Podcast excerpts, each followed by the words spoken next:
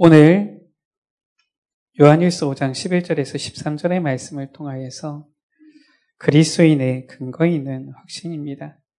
현장 복음 메시지 29가고요. 28과는 다음에 어, 전하도록 하겠습니다. 어, 전혀 근거 없는 것을 믿는 것을 가리켜서 맹신이라 그러지요. 실은 이것은 전혀 근거가 없는 겁니다. 전혀 실은 근거가 없고 믿을 수 없는 것을 혼자서 믿는다. 이걸 맹신이라고 하지요. 그런가 하면은 분명히 근거는 있어요. 그런데 거짓된 근거를 믿는 것을 미신이라고 합니다. 이 미신은 괜히 있는 건 아니거든요. 근거가 있어요. 분명히 눈에 보이지 않지만 악한 영이 지금도 이 세상을 장악하고 역사하지요. 그러다 보니까 그것을 쫓아가는 겁니다. 미신이라고 하지요. 그런가 하면은 확실하고 영원 불변한 하나님의 말씀에 근거한 것을 믿는 것을 가리켜서 확신이라고 해요. 올바른 확신인 것이지요. 오늘 우리 여러분들이 어, 복음 메시지를 받으셨는데 이미 우리가 복음을 받았지요. 그 안에서 그리스도인의 근거 있는 확신을 갖게 되시기를 주의 이름으로 축복합니다. 어, 우리가 신앙생활하면서 어, 분명한 확신을 가지고 나아가야 되겠지요. 어, 불교에서는 이 세상을 향하여서 고해로 비유를 하지요. 질병, 사고, 죄악, 어둠에 덮여 있는 이 세상을 보고서 세상에 있는 많은 불신자들은 고해와 같다라고 하고요. 불안감, 두려움에 가득 차 있게 되어지지요. 그때 주님께서는 우리에게 어떤 약속을 주신 것입니까? 우리 구원받은 하나님의 자녀가 가져야 될 확신은 무엇입니까? 어, 저는 복음을 받고 하나님의 자녀가 되어졌는데, 그때는 뭐 단어가 그게 그렇게 크게 뭐 와닿을 때는 아니었는데, 한 가지 내 마음속에 확신이 생기더라고요. 어떤 확신이 생기냐면은, 아, 내가 하나님의 자녀구나라는 것과 어린 아이 때의 수준의 확신이지요. 내가 하나님의 자녀면은 나의 모든 삶 하나님께서 책임져 주시겠구나. 그 확신이 들더라고요. 실은 그때부터 감사하게도 무언가를 할 때에 하, 내가 왜 이렇게 했을까 별로 후회하지 않았습니다. 왜냐하면은 하나님께서 책임져, 책임져 주실 것을 믿게 되어지니까 어, 나의 연약함, 부족함이 있어서 완전하진 않지만 나의 이 모습도 주님께서 하시고 책임지시지 않겠냐 이런 믿음이 생기는데 저는 후회가 없어지더라고요. 우리 여러분들 오늘 그리스도인의 이 다섯 가지 확신을 분명히 소유하고 누리게 되시기를 주의 이름으로 축복합니다. 먼저 구원받은 하나님의 자녀가 가져야 될 첫 번째 확신이 무엇입니까? 다른 것이 아니라 구원의 확신이에요.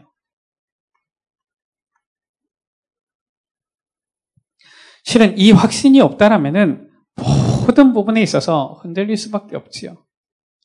밖에 나가서 현장에서 만나보면은 이 확신이 없이 살아가는 사람들이 참 많아요.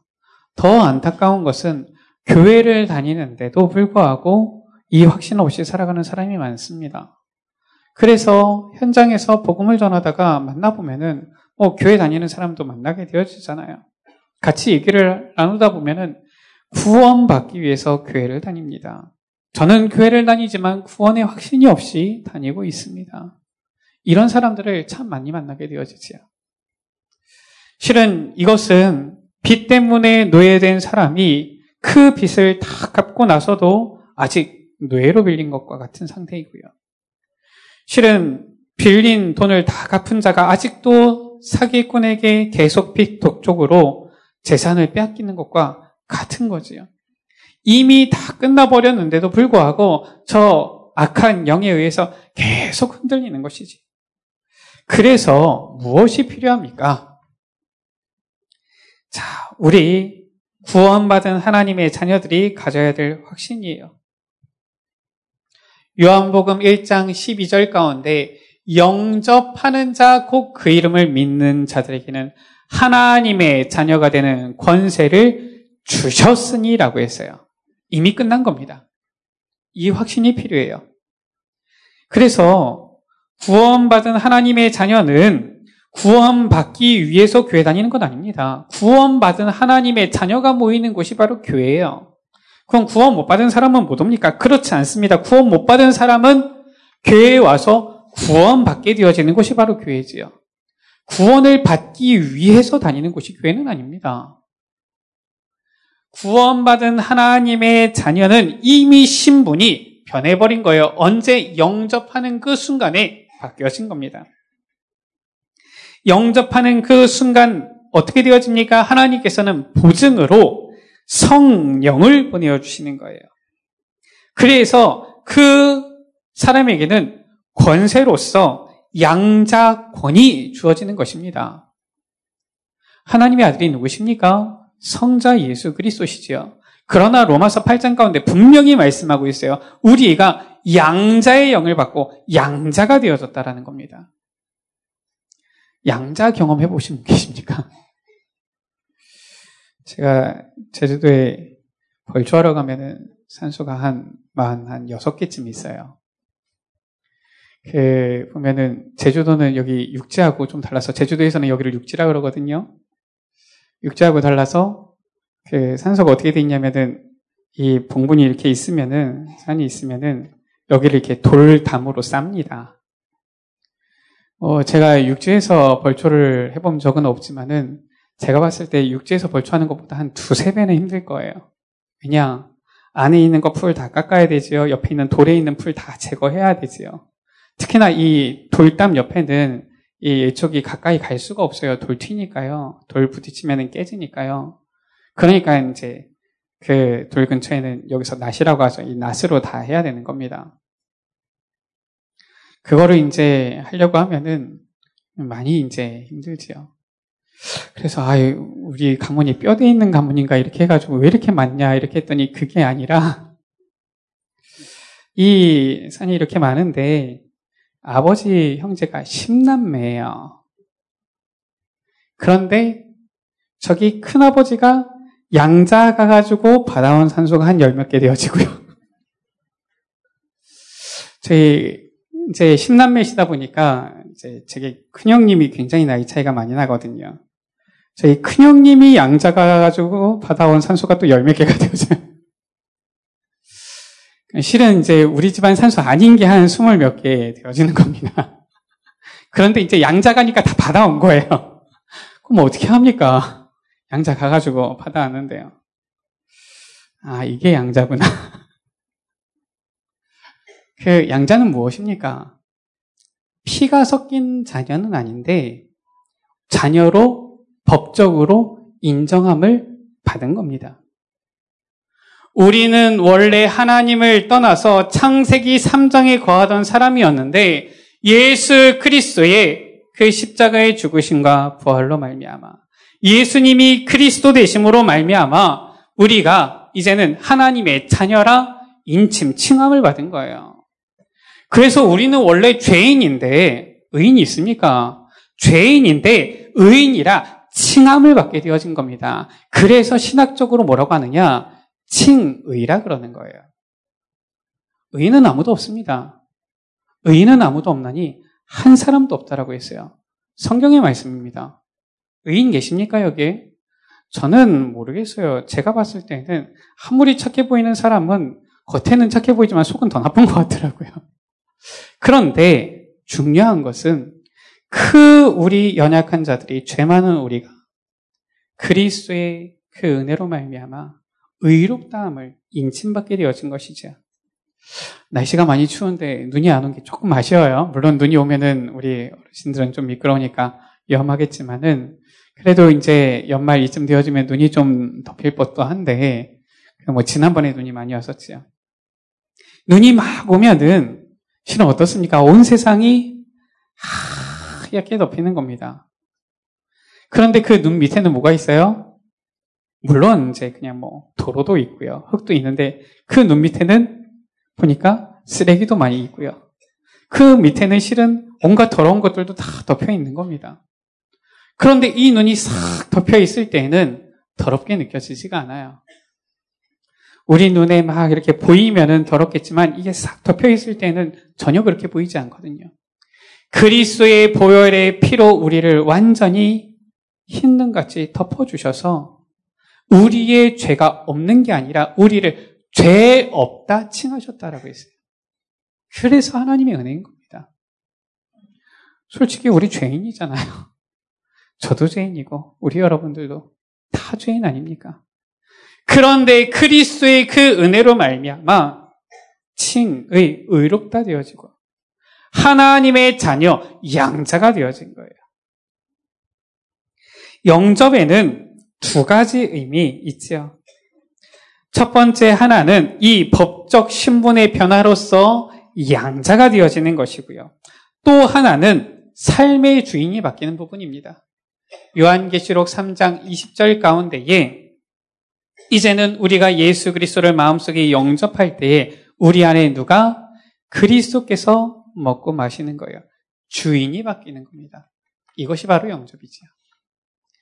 그래서 구원받은 하나님의 자녀는 이 두 가지가 동시에 이루어지는데 첫 번째는 단번에 양자가 되어지는 것이고요.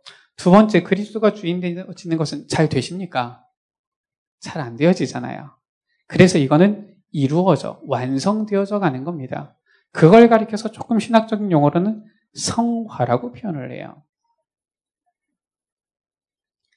하나님 자녀의 이 특권을 누리는데 옛 구습을 벗어버리는 그 시간 필요한 겁니다. 이 시간을 실은 우리가 이제는 신앙생활 해 가면서 가지게 되어지는 것이지요.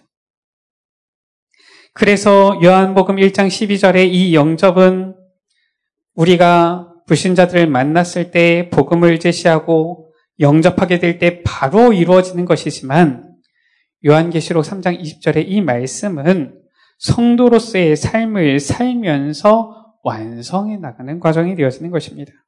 특히 기존 신자들, 어떻게 보면은 이미 신앙생활을 하고 있는 사람들이 알아야 되는 부분들이죠.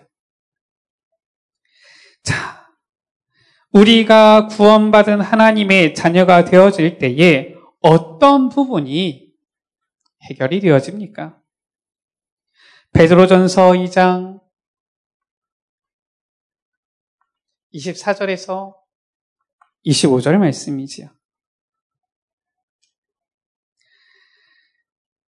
예수 그리스도께서 친히 나무에 달려 우리의 죄를 담당하셨으니 이는 우리로 죄에 대하여 죽고 의에 대하여 살게 하려 하심이라.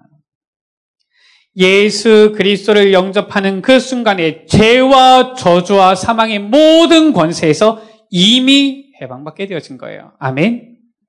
그게 바로 구원받은 하나님의 자녀입니다. 우리는 더 이상 미래, 내세에 대한 문제 가지고 있지 않아요.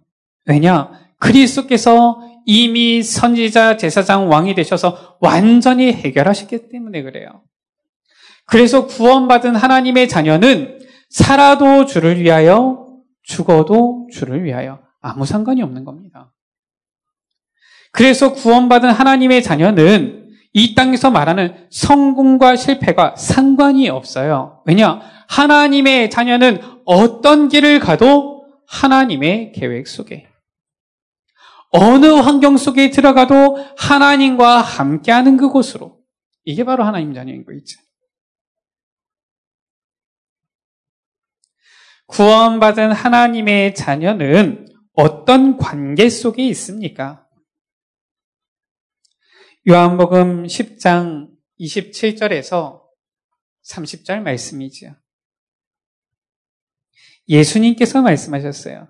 내 양은 내 음성을 들으며 나는 저희를 알며 저희는 나를 따르느니라.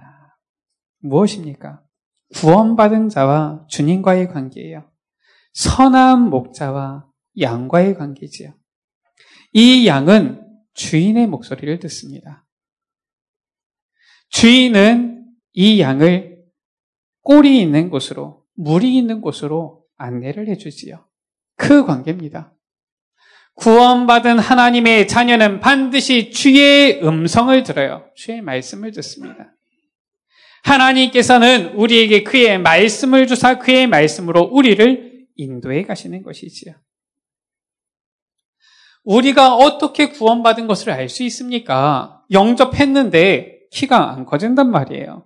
영접했는데 갑자기 막더뭐 이렇게 환해지거나 이게 아니란 말이에요. 저는 영접을 계속해도 제 피부 색깔은 까무잡잡해서 카렌 가면은 카렌에 있는 사람들이 너무 좋아해요. 왜냐? 친하거든. 친하게 여겨지거든요. 대신 이제 우리 현백규 이런 이제 지사님 같은 분이 가면은 굉장히 막 동경합니다. 왜냐? 포약하거든요. 그쪽에 있는 사람들은 일단은 통통하고 뽀야면은 너무 좋아해요. 일단은 뭐 저 같은 경우는 너무 좋아하는 게 아니라 그냥 친하게 여기고요. 예수님을 영접했을 때 이 피부 색깔이 조금씩 조금씩 하얘진다 이러면은 계속 영접을 할 텐데 무슨 증거가 있습니까? 증거는 이거예요. 오늘 우리가 본 말씀이죠. 요한일서 5장 11절에서 13절 가운데 또 증거는 이것이니 하나님이 우리에게 영생을 주신 것과 이 생명이 어디에 그의 아들 안에 있는 그것이니라. 아들이 있는 자에게는 생명이 있고, 어, 여름 방학을 마치고 학교를 갔는데, 우리 신학교에서 한 전도사님이 딱 첫 시간에 앞에 딱 나오는 거예요. 그러면서 이 말을 외치는 거 있죠. 아들이 있는 자에게는 생명이 있고, 아들이 없는 자에게는 생명이 없느니라. 어, 왠가 했더니 여름방학 그 사이에 아들을 낳았어요. 지금 그 아들이 아닙니다. 야, 아들을 낳아야지만 생명이 있구나. 지금 그 말이 아니에요. 이 아들을 누구를 말하는 겁니까? 예수 그리스도를 말하는 거예요. 예수 그리스도 있는 자에게는 생명이 있고 예수 그리스도 없는 자에게는 생명이 없느니라. 내가 너희에게 하나님의 아들의 이름을 믿는 너희에게 이것을 쓰는 것은 너희로 하여금 무엇이 영생이 있음을 알게 하렵니다. 예수 그리스도를 믿습니까? 영접했습니까? 이미 생명이 주어졌어요. 아멘. 사망에서 생명으로 옮길 것이니라. 아멘? 아니에요. 옮겼느니라. 이미 우리의 신분은 저 영생을 얻는 하나님 자녀의 신분으로 이미 바뀐 것입니다. 로마서 5장 8절 가운데 우리가 아직 죄인 되었을 때에 크리스토께서 우리를 위하여 죽으심으로 하나님께서 우리에 대한 자기의 사랑을 확증하셨느니라. 이미 우리는 이 확신을 가지고 있는 것입니다. 우리 여러분들 흔들리지 않게 되시기를 주의 이름으로 축복합니다. 많은 사람들이 안타까운 것은 한국 교회에 많은 사람들이 잘 몰라요. 제가 연대에서 신학과에서 같이 이렇게 신학생들 얘기를 하는데 친한 친구죠. 감리교 계통에 감리교에 있는 친구인데요. 그 같이 이렇게 얘기하다가 이 부분, 구원의 확신에 대한 얘기가 나왔어요. 근데 그 학생이 얘기하는 거죠. 아니, 우리가 아직 다 인생을 살지 않았는데 구원받은 것을 어떻게 알 수 있냐? 이렇게 얘기를 하더라고요. 신학생이 아주 담대하게. 그것은 우리가 죽어서 나중에 하나님 앞에 서봐야지 않은 거 아니냐? 그치요. 늘 우리가 항상 하나님 앞에서 그러한 겸손한 마음으로 살아가야 되는 건 맞는데, 그렇게 불안해가지고 어떻게 신앙생활 합니까? 그 보니까 신학생 이제 한반에서 교회에서 교육 전도사로 있는 친구인데 그런 걸 보면서 좀 생각이 들어요. 뭐 모태 신앙이고 부모님은 뭐 장로님, 권사님 이러고 이러는데 아 많은 사람들이 흔들리고 있구나. 그리스도인이 가져야 되는 확신 두 번째입니다. 어떤 확신입니까? 하나님의 자녀가 기도하면 반드시 하나님께서는 그 기도에 응답을 주세요. 아멘. 자녀는 부모님의 보호를 받지요. 자녀는 부모님에 의해서 실은 양육을 받게 되어집니다. 하나님의 자녀는 하나님의 보호하심 속에 있고요. 하나님의 자녀는 하나님께 기도할 때 반드시 응답받게 되어져 있어요. 자녀가 부모님에게 올바른 것을 구하는데 주지 않는 부모는 없어요. 물론 너무 능력이 안 돼서 이 자녀가 필요한 것이 부모의 능력을 넘어서는 거여서 줄 수 없는 것이다. 그러면은 그럴 수도 있겠지만 하나님의 능력은 절대로 짧지 않습니다. 그 능력이 그 손이 절대 짧지 않아요. 하나님께서는 반드시 그 자녀의 필요한 것을 그 자녀의 기도와 간구를 반드시 들으시고 응답하시게 되어져 있죠. 자, 먼저 우리가 기도해서 응답을 받는 이 확신 가지고 있어야 되는데 알아야 될 거예요. 우리의 위치입니다. 성도의 위치예요. 절대로 불신자는 하나님께 기도할 수도 없고 기도해도 응답받을 수 없습니다. 하나님의 자녀만 하나님께 기도할 수 있고 하나님께 응답받을 수 있어요. 우리 여러분들이 아무리 돈이 많다 그래도 옆집에 생판 모르는 아이가 아 제가 사업을 하게 1억을 좀 주십시오. 주시겠습니까? 아무리 돈이 많아도 뭘 보고 줍니까? 뭐 실은 잘 안다 해도 잘 안 줄 텐데. 만약에 내 자녀가 보니까 꼭 필요하다. 사업을 하게 1억을 주십시오. 없는 돈, 있는 돈 다 끌어모아서라도 줄 거 아닙니까? 우리가 어떤 위치 가운데 있느냐. 너희가 하나님의 성전인 것과 제일 중요해요. 우리 안에 주의 성령께서 계시는데 주님께서 말씀하셨어요. 마가복음 11장 17절 가운데 내 집은 만민이 기도하는 집이다. 말씀하셨어요. 구원받은 하나님의 자녀는 성령께서 내주하시고 성도는 기도하는 삶을 살아야 되는 겁니다. 다시 말해서 성도는 기도의 사람이 되는 것이 마땅한 거예요. 우리가 하나님의 자녀가 되어졌는데 우리가 하나님께 구하지 않는다. 그러면 하나님께서는 어, 아무것도 우리가 구하지 않으니까 굉장히 편하실 거라고 생각을 하실 수 있지만 우리 여러분들 조금만 생각해 보시면 돼요. 우리 여러분들 자녀들이 크는데 어려운 일이 있어요. 고민이 있어요. 그런데 절대 여러분들하고 부모님하고 상담을 안 해요. 고민을 털어놓지 않아요. 우리 여러분들 마음이 편하십니까?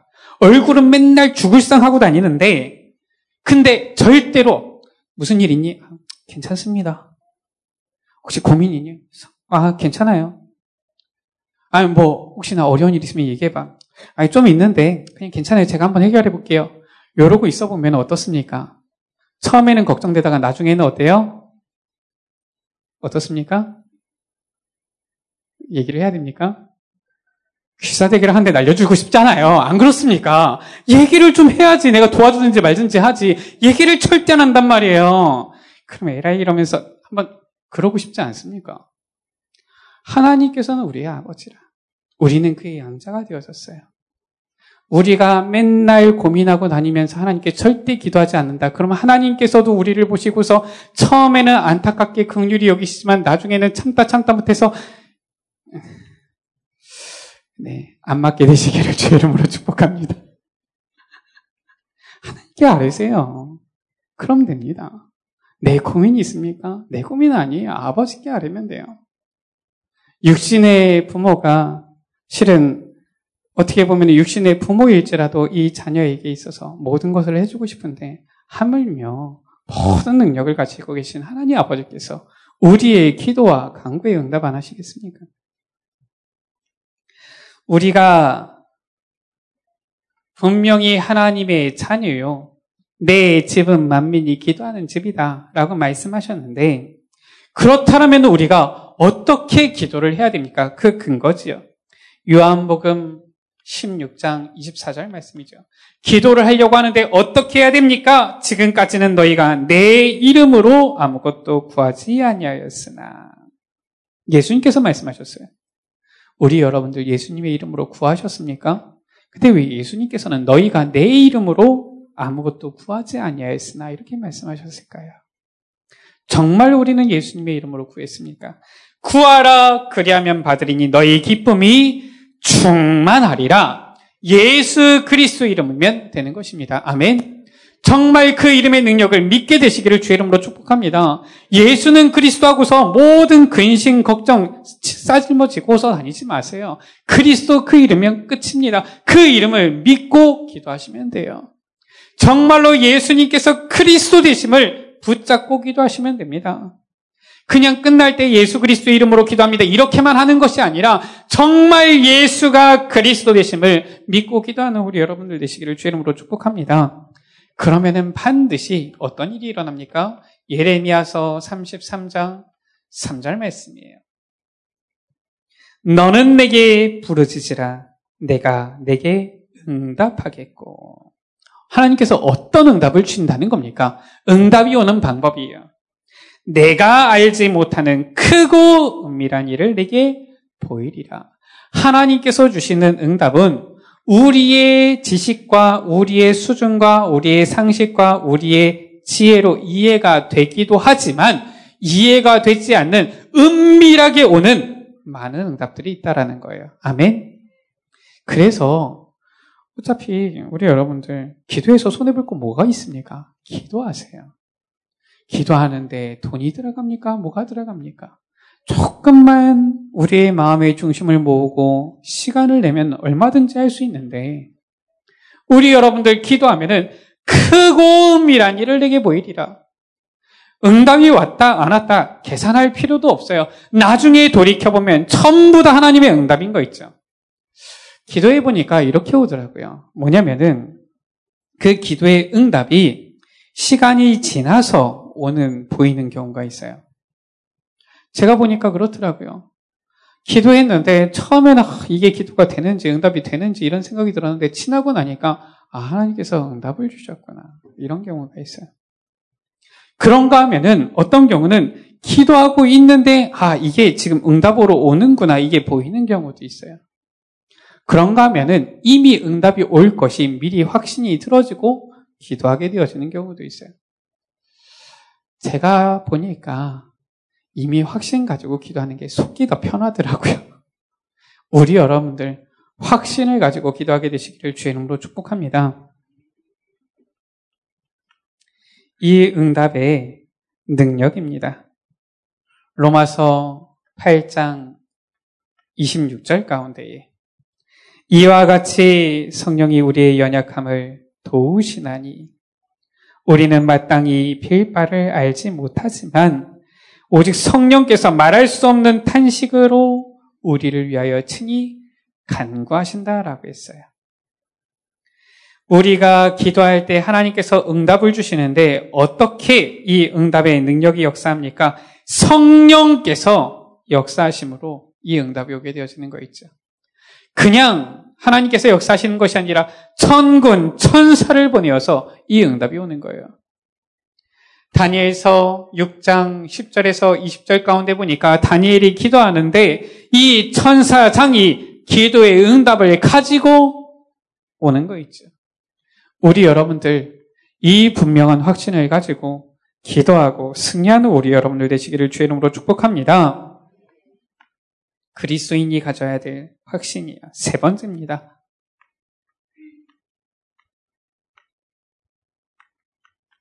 용서의 확신이지요. 사죄의 확신입니다.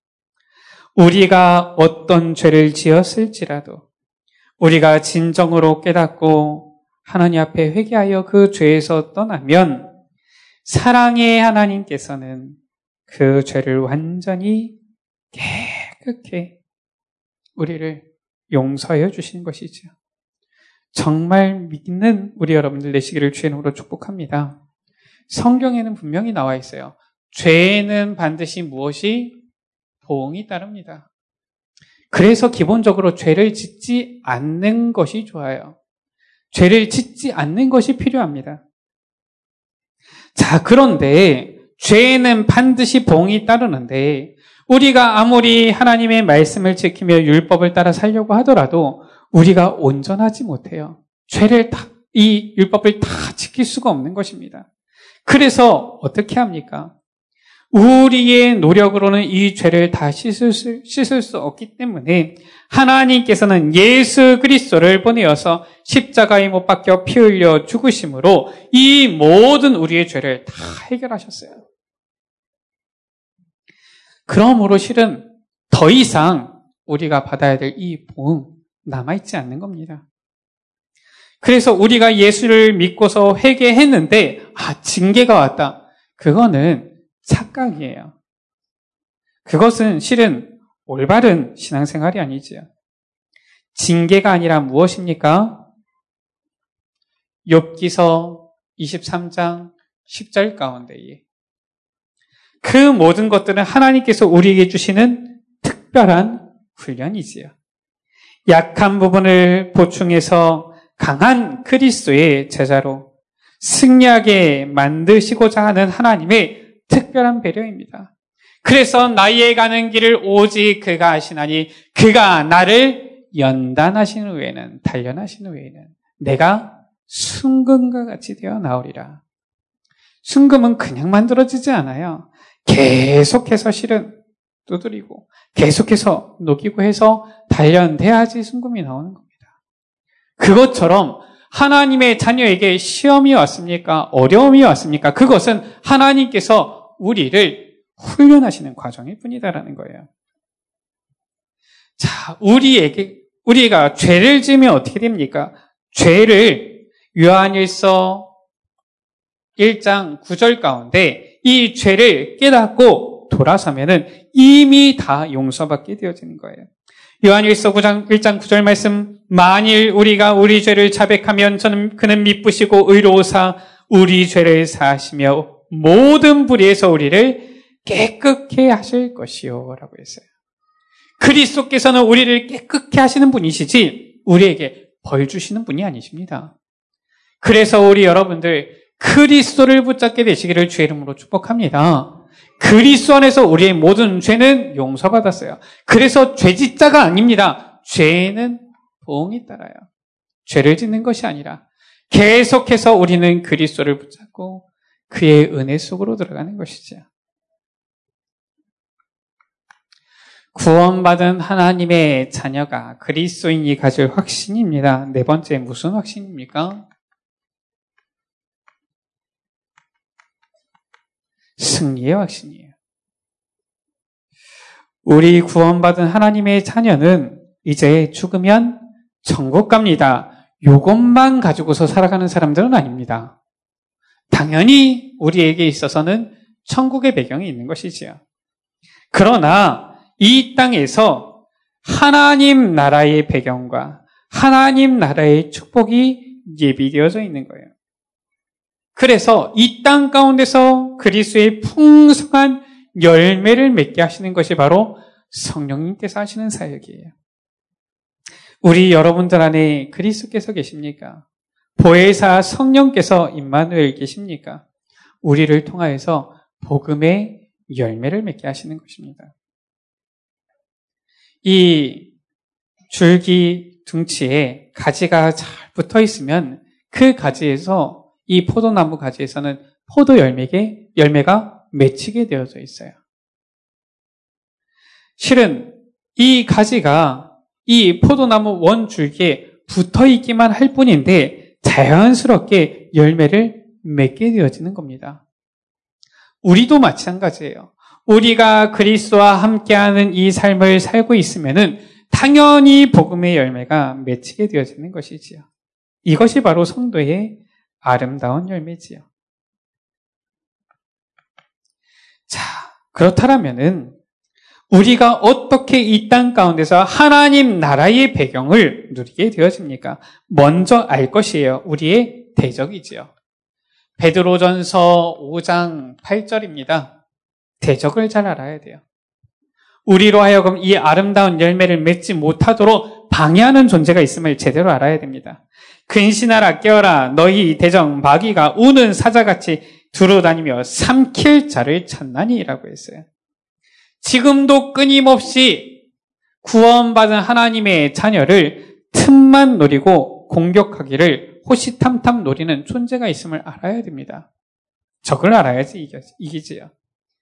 그 가운데서 우리는 이미 승리할 수밖에 없는 분명한 그 근거 가지고 있어요. 요한일서 3장 8절입니다. 무엇입니까? 어떤 근거입니까? 저 사탄을 우리의 힘으로는 이길 수 없지만 죄를 짓는 자는 마귀에게 속하니 마귀는 처음부터 범죄함이니라. 하나님의 아들이 나타나신 것은 마귀를 멸하려 함심이니라. 예수 그리스도 사탄을 완전히 박살내고 승리하신 겁니다. 그 근거가 우리에게 있는 거예요.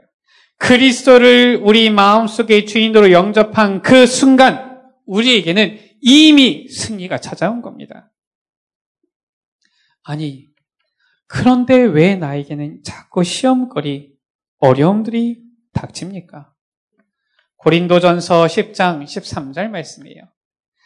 사람이 감당할 시험 밖에는 너희가 너희에게 당한 것이 없나니 오직 하나님은 미쁘사 너희가 감당치 못할 시험 당함을 허락하지 아니하시고 시험 당할 즈음에 또한 피할 길을 내사 너희로 능히 감당하게 하시느니라. 예수님께서는 말씀하셨어요. 시험에 이길 수 있는 넘어설 수 있는 이미 모든 것을 우리에게 주셨음을 말씀하고 있습니다. 예수님에게도 누가 이 사탄이 와서 예수님을 감히 시험했지요. 예수님께서 광야에서 40일 동안 금식하실 때에 이 금식이 마칠 때에 이 사탄이 와서 예수님께 말하지 않습니까? 이 떡, 이 돌덩이를 가져다가 떡을 만들어 먹어라. 네가 하나님의 아들인데 이 돌을 능히 떡으로 바꿀 수 있지 않느냐? 하고 또 아주 똑같이 생긴 이 돌덩이를 가져와 가지고 얘기하는 겁니다. 이 사탄이 감히 예수님도 시험했다니까요. 저 성전 높은 꼭대기에 올라가서 말합니다. 뛰어내려라. 천사가 너를 받쳐줄 거 아니냐. 네가 하나님의 아들인데 이 뛰어내려도 하나도 안 다칠 거 아니냐. 이 높은 이 꼭대기 산에 올라가서 온 천하를 보여주면서 말합니다. 나에게 절을 해라. 내가 이 세상을 주겠다. 감히 예수님도 시험한 이 사탄이 지금도 호시탐탐 노리는 것입니다. 그때 예수님께서는 뭐라고 말씀하셨습니까? 사람이 떡으로만 사는 것이 아니라 하나님의 입에서 나오는 말씀으로 살 것이니라. 예수님께서 말씀하셨어요. 사탄아, 물러가라. 말씀하셨어요. 예수님께서는 승리하신 것입니다. 주기도문 가운데도 뭐라고 말씀했습니까? 우리가 시험에 어떻게 보면은 시험이 없게 해주시고 이렇게 하지 않았어요. 시험에 들게 하지 빠지지 않게 하옵시고라고 했어요. 예수님께서 제자들에게도 말씀하셨습니다. 시험에 들지 않도록 깨어 기도하라 말씀하셨어요. 우리 눈앞에 이 사탄은 계속 유혹거리를 두고 속이지만 우리는 이미 승리의 확신을 가지고 있는 것입니다. 아멘. 승리하는 우리 여러분들 되시기를 주 이름으로 축복합니다. 이미 그리스도께서 승리하셨어요. 다섯 번째, 인도의 확신입니다. 성도는 하나님의 인도를 받게 되어집니다. 우리 안에 그리스도께서 내주하시고 우리 안에 그리스도께서 주인 되시기 때문에 반드시 인도를 받게 되어지는 것이지요. 그러나 조건이 있어요. 누굽니까? 하나님께 순종하는 자가 인도를 받게 되어집니다. 내 주장이 강한 사람은 성령 인도 받을 수 없어요. 하나님의 소욕보다도 이 세상의 소욕이 강한 사람은 성령의 인도를 받을 수 없어요. 그래서 순종하는 사람이 하나님의 인도를 받게 되어지는 것입니다. 성경 가운데 말씀하고 있지요. 잠언서 14장 12절 가운데 사람이 자기가 자기를 인도하면 어떻게 되어집니까? 어떤 길은 사람의 보기에 바르나 필경은 사망의 길이니라. 자기 자신이 인도하게 되어지면은 거기는 반드시 사망의 길이 되어진다라는 거예요. 우리 여러분들의 능력이 하나님보다 좀 더 나으시면은 우리 여러분들이 스스로를 인도하시면 되는데 이 세상 가운데 자기의 길을 제대로 인도할 수 있는 사람은 단 한 사람도 없어요. 누가복음 6장 39절 가운데에 사람이 사람을 인도하면 어떻게 되어지겠습니까? 또 비유로 말씀하시되 소경이 소경을 인도할 수 있느냐? 둘이 다 구덩이에 빠지지 않냐겠느냐라고 했어요. 결국은 사람을 의지하면은 어디에 구덩이에 빠진다라고 했어요. 우리 여러분들 혹시나 가까운 사람, 의지될 만한 사람이 있습니까? 사람 의지하지 마세요. 그 사람도 사람입니다. 완전한 사람이 아니에요. 로마서 8장 28절 말씀이지요. 우리의 삶을 누가 하나님께서 인도하시면 어떻게 되겠습니까? 이와 같이 성령도 우리 연약함을 도우시나니 우리가 마땅히 빌 바를 알지 못하나 오직 성령이 말할 수 없는 탄식으로 우리를 위하여 친히 강구하신다. 그리고 28절 가운데 모든 것이 합력하여 선을 이루신다라고 했어요. 우리가 주님을 의지할 때 하나님께서 우리를 인도해 주실 때 우리는 온전한 하나님의 인도를 받게 되어지는 것이지요. 거기에 우리는 도움을 받게 되어지는 것입니다. 잠언서 3장 5절에서 6절의 말씀을 주셨어요. 너는 마음을 다하여 여호와를 의뢰하고 내 명철을 의지하지 말라. 너는 범사의 그를 인정하라. 그리하면 내 길을 지도하시리라. 정말로 우리가 하나님을 인정하고 그의 말씀에 순종하게 되어질 때 어떻게 되어집니까? 하나님께서는 그의 말씀으로 우리를 인도해 주시는 거예요.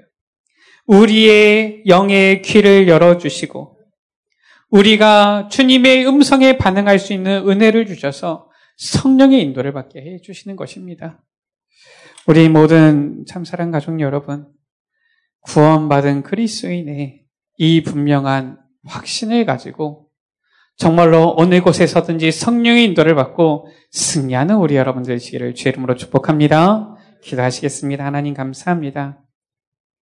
우리를 사랑하여 주사 우리에게 귀한 복음을 주시고 구원받은 하나님의 자녀가 되게 하여 주시며 우리의 기도와 강구에 응답하여 주시고 또한 우리의 모든 죄를 사하여 주시며 우리에게 승리를 약속하시고 이제는 영원토록 우리를 인도하시는 주님을 찬양합니다. 사랑하는 우리 모든 참사랑 가족들이 이 귀한 확신을 가지고 현장에 나가서 반드시 이 확신 속에서 승리하면서 담대하게 많은 영혼들을 살리는 그리스도의 제자로 서도록 주여 은혜를 베풀어 주옵소서. 날마다 주님을 인정하며 주의 말씀에 순종하며 나아가는 가운데 하나님의 세밀한 인도를 받고 하나님께서 주시는 놀라운 응답을 체험하는 증인들이 되어지도록 축복하여 주옵소서. 예수 그리스도의 이름으로 기도드립니다. 아멘.